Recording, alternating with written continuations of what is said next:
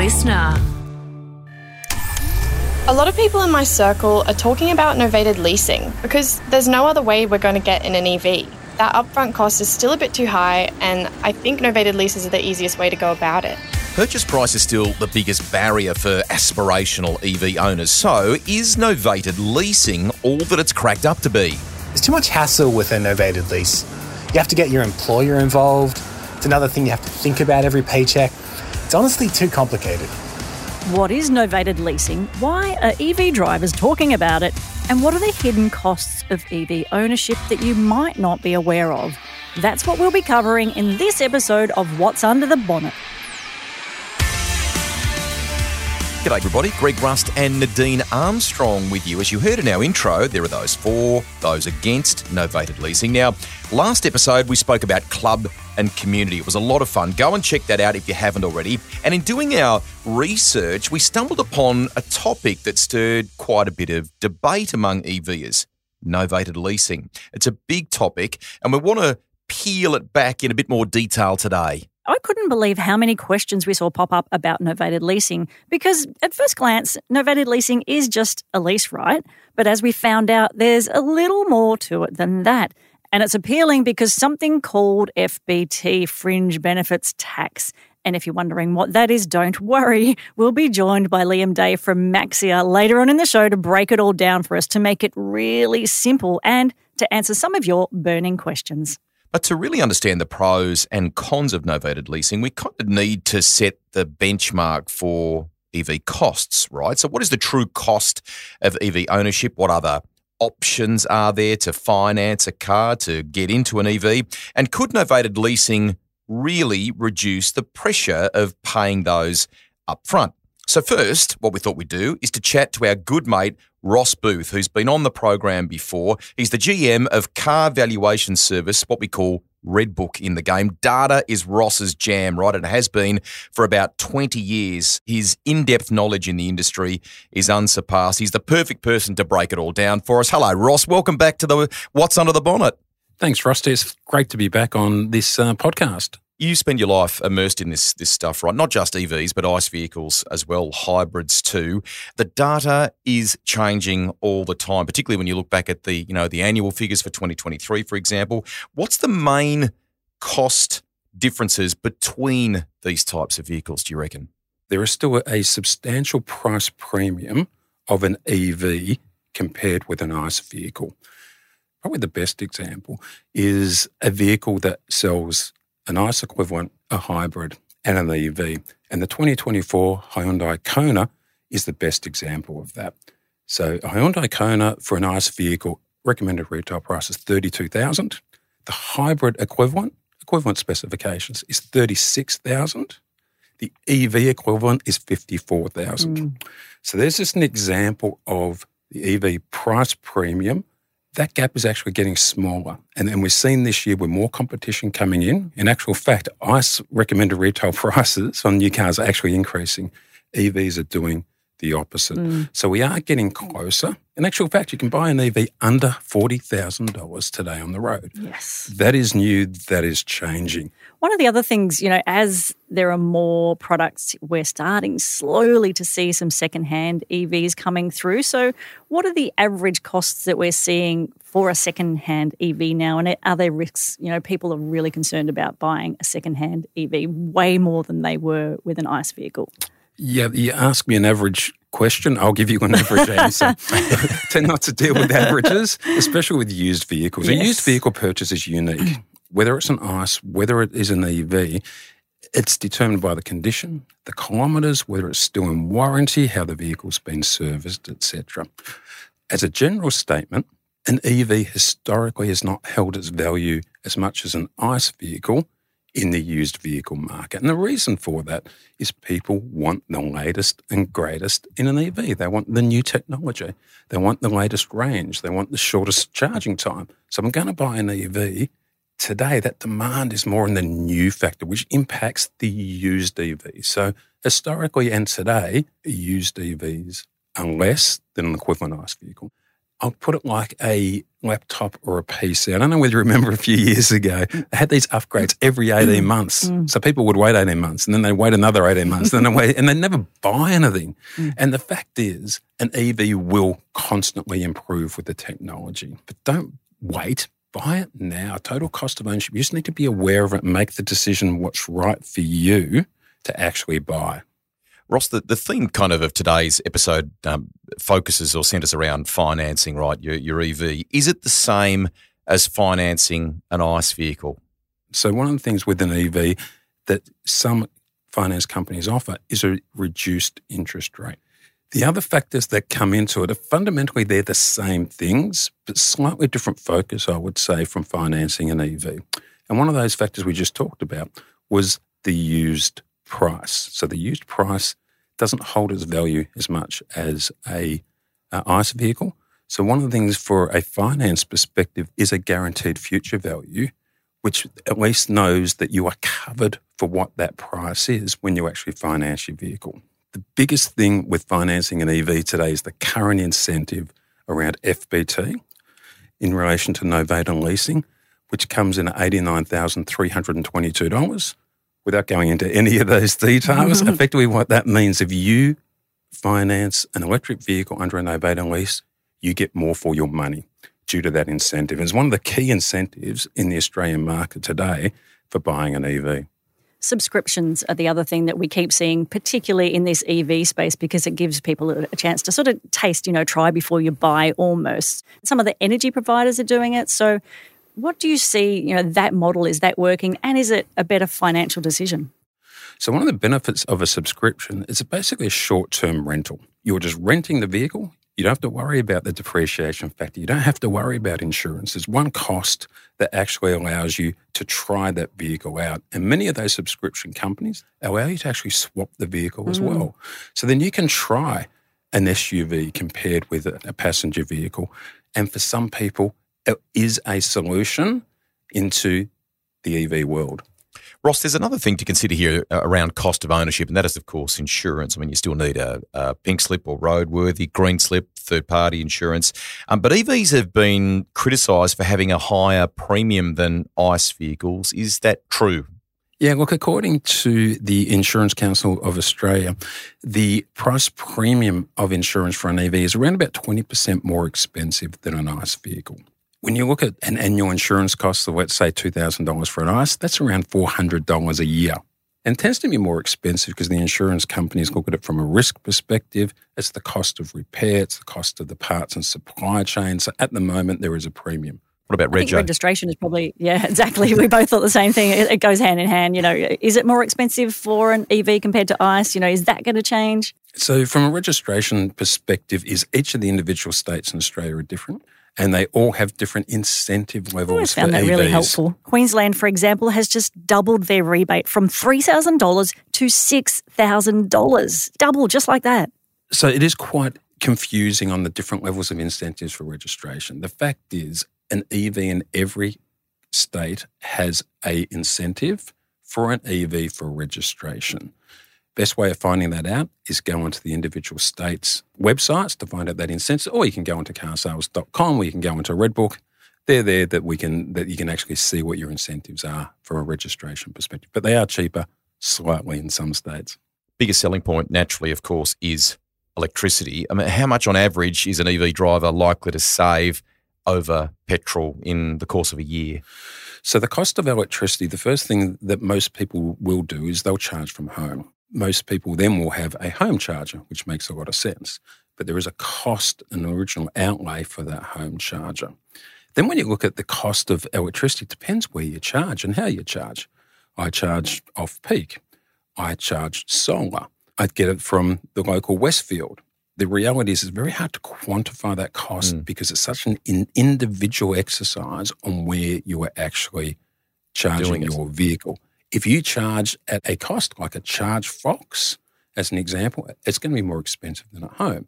But there's different OEMs who actually give incentives for either a home charger or Lexus, as an example, gives three years free to charge at Charge ChargeFox. Hmm. So it's really such an individual decision, hard to quantify, but the individual needs to do that research before they actually purchase. Just on Ross's point there, obviously it does differ depending upon your set of circumstances, how much driving you do, and so on. But to give you an idea, um, EV driving can save you up to $1,200 according to uh, the New South Wales government. But that figure can increase to 3000 according to some studies that we've seen. So Aussies drive about 12,000 uh, Ks per year. So that's 34 kilometres a day. That's something to keep in mind as you consider this. Another thing that we hear a little bit about is bidirectional charging, and I know it's not quite here yet, only in SA. But you know, what impact will that have, and will that make people think differently about sort of home charging, the, the, the way that they can offset their EV and so on? Yeah, it's a great question. So the EV technology is unbelievable globally, and most cars can actually do V to G, which is, is vehicle to grid, which means that you can reverse charge and put electricity back into the grid. The advantage of that is electricity companies may pay you for that power. So therefore, your car can actually make you money. It's whether the infrastructure can do it and then what the individual electricity providers will provide. But another advantage of an EV. What about hidden costs of ownership? What kind of things should we be aware of there? Yeah, one of the hidden costs that we remind people of, which people don't really like buying, and that's tires. So mm-hmm. tires is interesting because there's different studies that, that that we've seen that says an EV tire lasts longer, an EV tire lasts shorter. The reality is how you drive a vehicle, ICE or EV, dictates the tire wear. Taking that aside, let's say that's even, the cost of the tire may be more expensive depending on which tire you get. What we do recommend people do is to get the right tire for their EV because if they don't get the right compound, it may impact the performance, it might impact the range. And we've seen numerous stories of that happening. So, slightly more different from a tire perspective, one to be aware of. Again, not a major factor. Something we also see, and it's not only with EVs, but sort of the premium options, the add-ons, the things that you might think you're getting, but it's a you know a cost option, and that seems to be something in EVs as well. In terms of we hear about over-the-air updates and different technology. So, do you think that's a factor for people, and it's something they should really look into?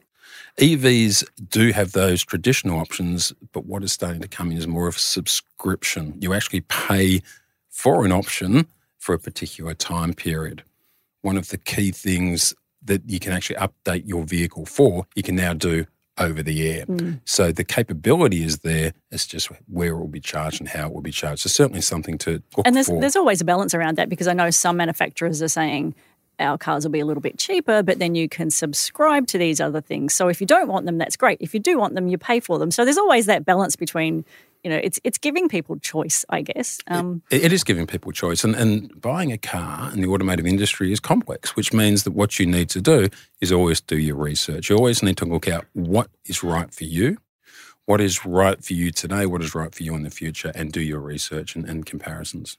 And again, to give people an idea of what that kind of extra, you know, cost option could be. So premium connectivity, for example, video streaming, karaoke, music streaming, that'll cost you about $9.90 a month if you're on a, a Tesla, for example. That naturally leads us to, to servicing. We know that an EV needs less servicing, less parts, and so on. But is it the same cost as a as a regular service? Yeah, it's a really interesting discussion because theoretically, servicing an EV should be less. There's less moving parts, there's different technology. Like an ICE vehicle, uh, different OEMs charge differently for servicing schedule. And we find the same thing with EVs. There are some OEMs who still use a traditional service schedule uh, for an EV, like an ICE, and Hyundai is one of those examples. There is other OEMs such as Polestar who provide five years worth of servicing in the original purchase price. Or if you look at a Tesla, there is no service schedule. The car will tell you when it needs servicing, which is a bit freaky. But like anything, again, it's research. Every OEM is different. It's one of those costs that people need to be aware of when they're actually buying an EV or when they're buying any car. And I know you are that sort of big picture, long term ownership view. So taking all of this into account, is it accurate to say that while the upfront costs are still higher than buying an ICE vehicle, is an EV a better, more cost effective purchase in the long term? Okay. so there's two ways of looking at it. And most people, when they're buying an asset, a car, they look at the original purchase price. And the original purchase price for an EV needs to include the incentives. So you need to do that research to begin with. But the total cost of ownership includes the cost to run, the factors that we've talked about there servicing, insurance, fuel and, and energy and registration costs, and then the depreciation factor, which is a bit of an unknown because it's in the future. So an EV used value at this stage is less. So the total cost of ownership for an EV will tend to be more than what an ICE or a hybrid vehicle is. One thing that might be holding some of our listeners back is just the, the big upfront cost. Now, we've got a guest standing by that's going to talk novated leasing with us. Before we let you go, let's just sort of wrap this on psychology of spending here, right? People don't like parting with a lot of money upfront. The idea perhaps of paying um, small amounts progressively. Is this the great white hope? Is this the better way of, of entry in, in some respects for people? It depends on people's individual circumstances. And we mentioned subscription is one way that people can get into an EV that's slightly different. Financing is another way. And it is interesting that from a financing perspective, one of the major incentives on buying an EV today comes from financing. So it is something to look at. We have seen a increase in finance, in novated finance, being driven by the incentives by the government.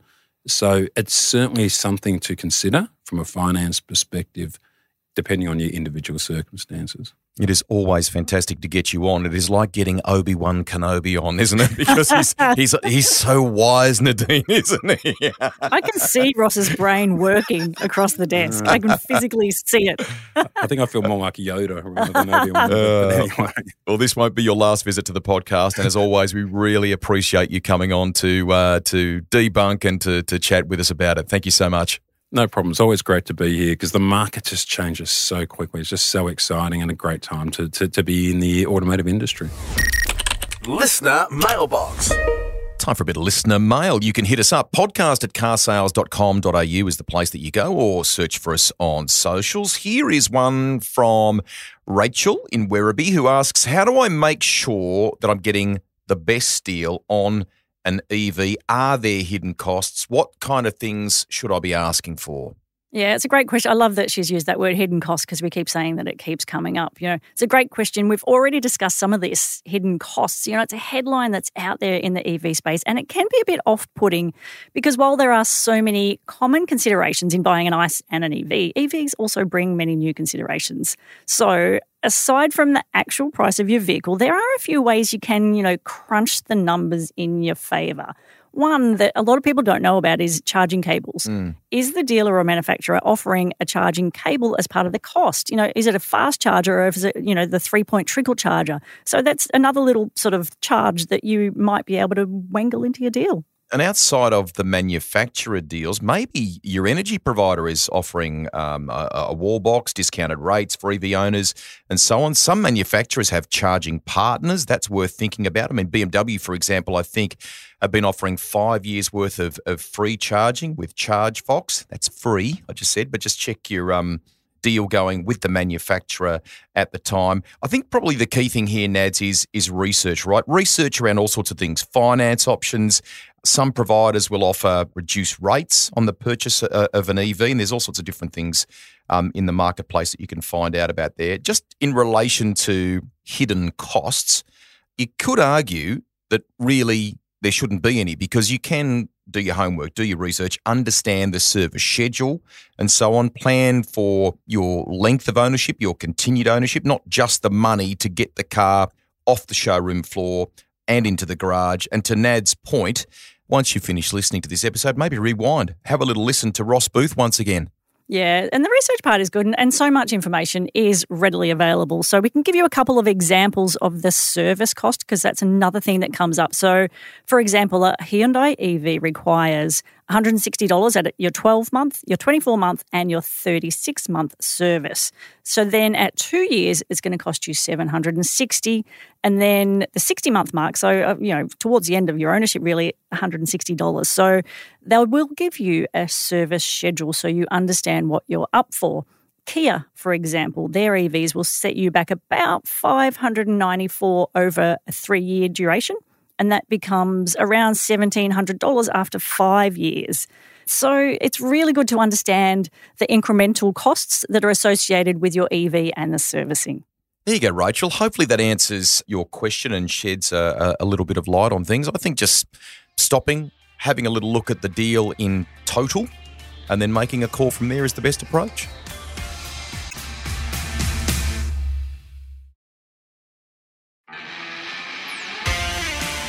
Our next guest is going to help us answer the question that we left Ross with. Could novated leasing be the answer to the problem of high purchase prices for EVs? His name is Liam Day, and he's the EV product manager at Maxxia.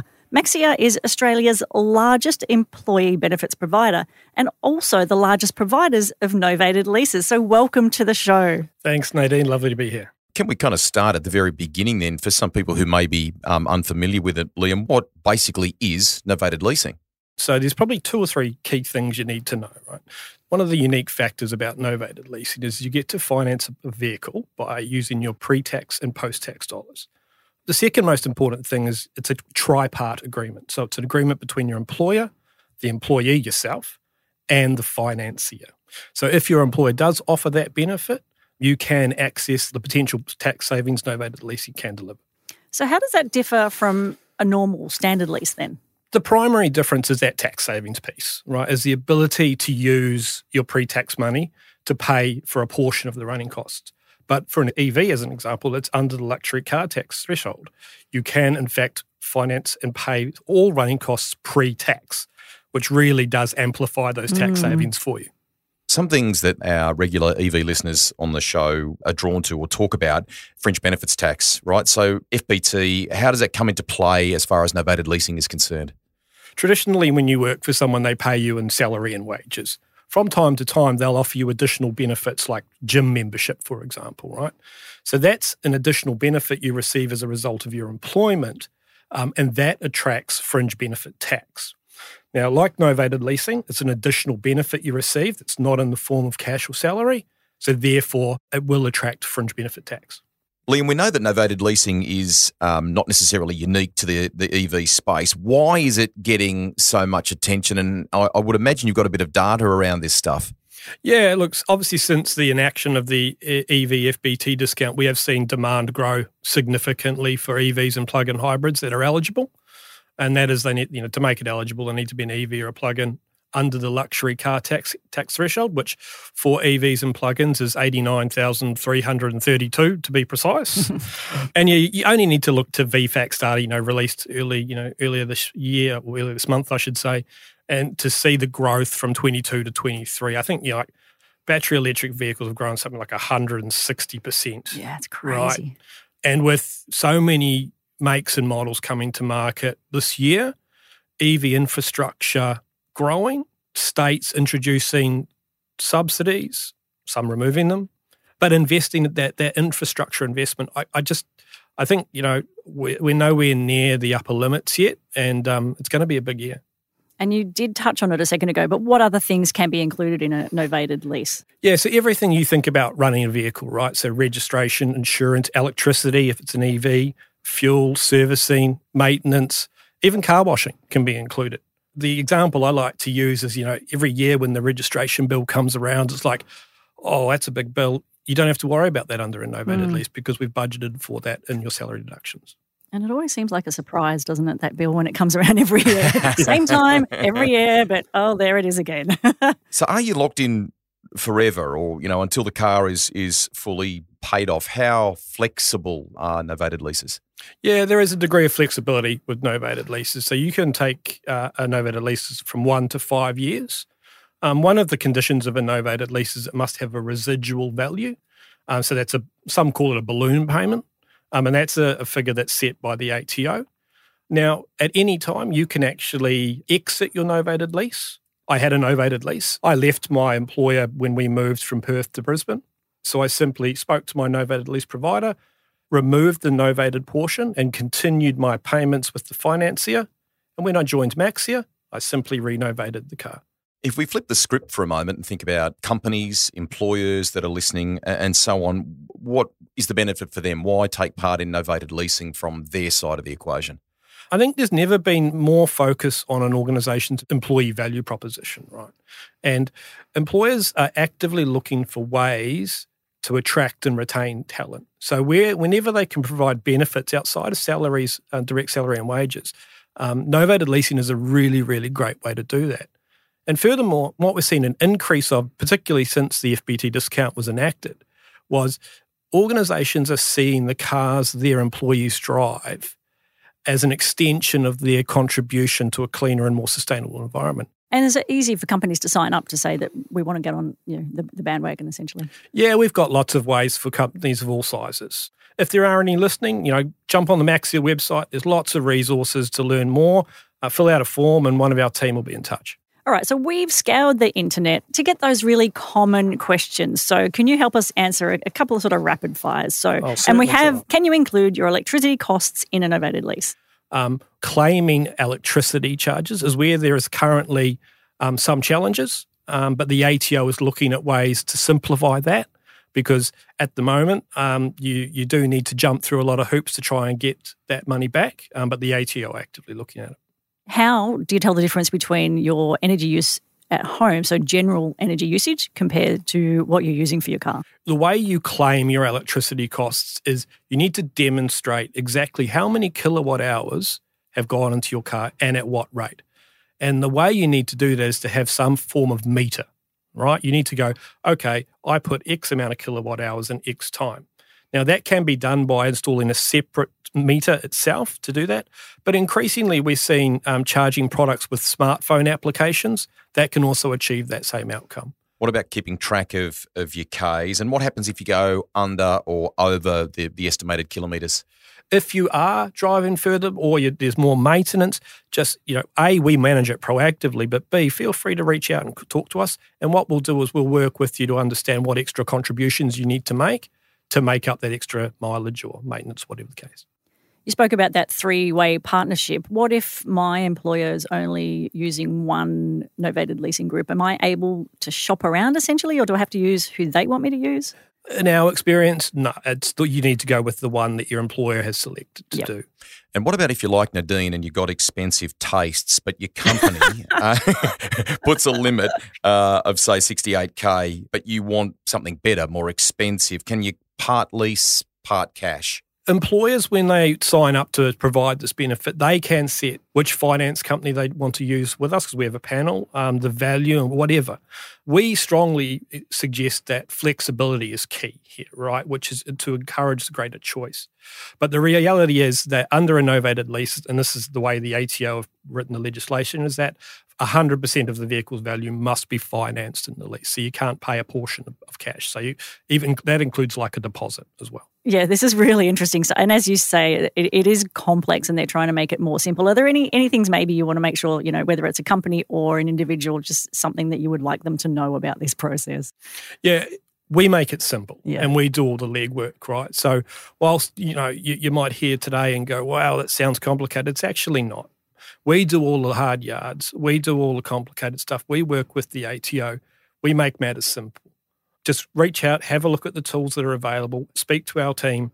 I can assure you, once you've had that conversation, you'll feel much better. We should get a shameless plug for the website in there. Uh, maxxia.com.au.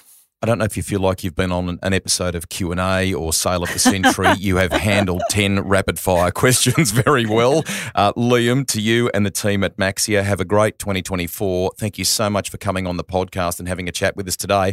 And I've no doubt in the future, because this market keeps ramping up, we'll get you back on for another another convo at some point. Yeah, thanks, team. It's been an exciting period of time since the, particularly since the E EV FBT discount came in, and I think 2024 is going to be a big year. Uh, more cars coming to market. It's going to bring more people into novated leasing. It's exciting times. Go well. Thank you both. We are nearly about to uh, put our car back in the garage, back on charge. Another episode is um, what are you doing? You're on the calculator. what are you doing? Well, we talked about the Maxxia calculator, right? So while we've been chatting, we've looked up on that calculator to get an idea of what a novated lease could look like. And this is, you know, just a ballpark for an MG4, for example, with a lease life of five years, traveling 12,000 kilometres a year. on a $90,000 salary, this is going to cost you about $389 per fortnight. And that has an estimated life of leaf saving of just over $32,000. Yes, you heard it right. $32,000. So go and check out the calculator and, and see what's on offer because I think it's a really clever way to understand the savings that you could get based on your numbers. I think I can hear the boss, Mike Sinclair, on the line already. Mike, Nadine wants to sit down, talk about her package with you, her what she might be able to do with novated leasing. So a lot to take in in that episode, but it could be for some of you a good solution. What do you think? We'd love to know. Podcast at carsales.com.au. Send us a bit of feedback. If you've got a question too that might become a topic for a future episode, send us that as well. We uh, we'll do a little bit of research, crunch some numbers, and have a look into it. I don't profess to know all the answers. This has been a great journey of discovery for me. So today we've learned a little something else. We're nearly out of uh, time. Be sure to tune in for the What Report in a couple of weeks' time with our good buddy Feann Torr. He's been having a lot of fun with that, hasn't he? He has a lot of fun with everything. Squeezing a surfboard into an EV. We're out of time. We'll catch you with the next episode. Bye for now, everybody.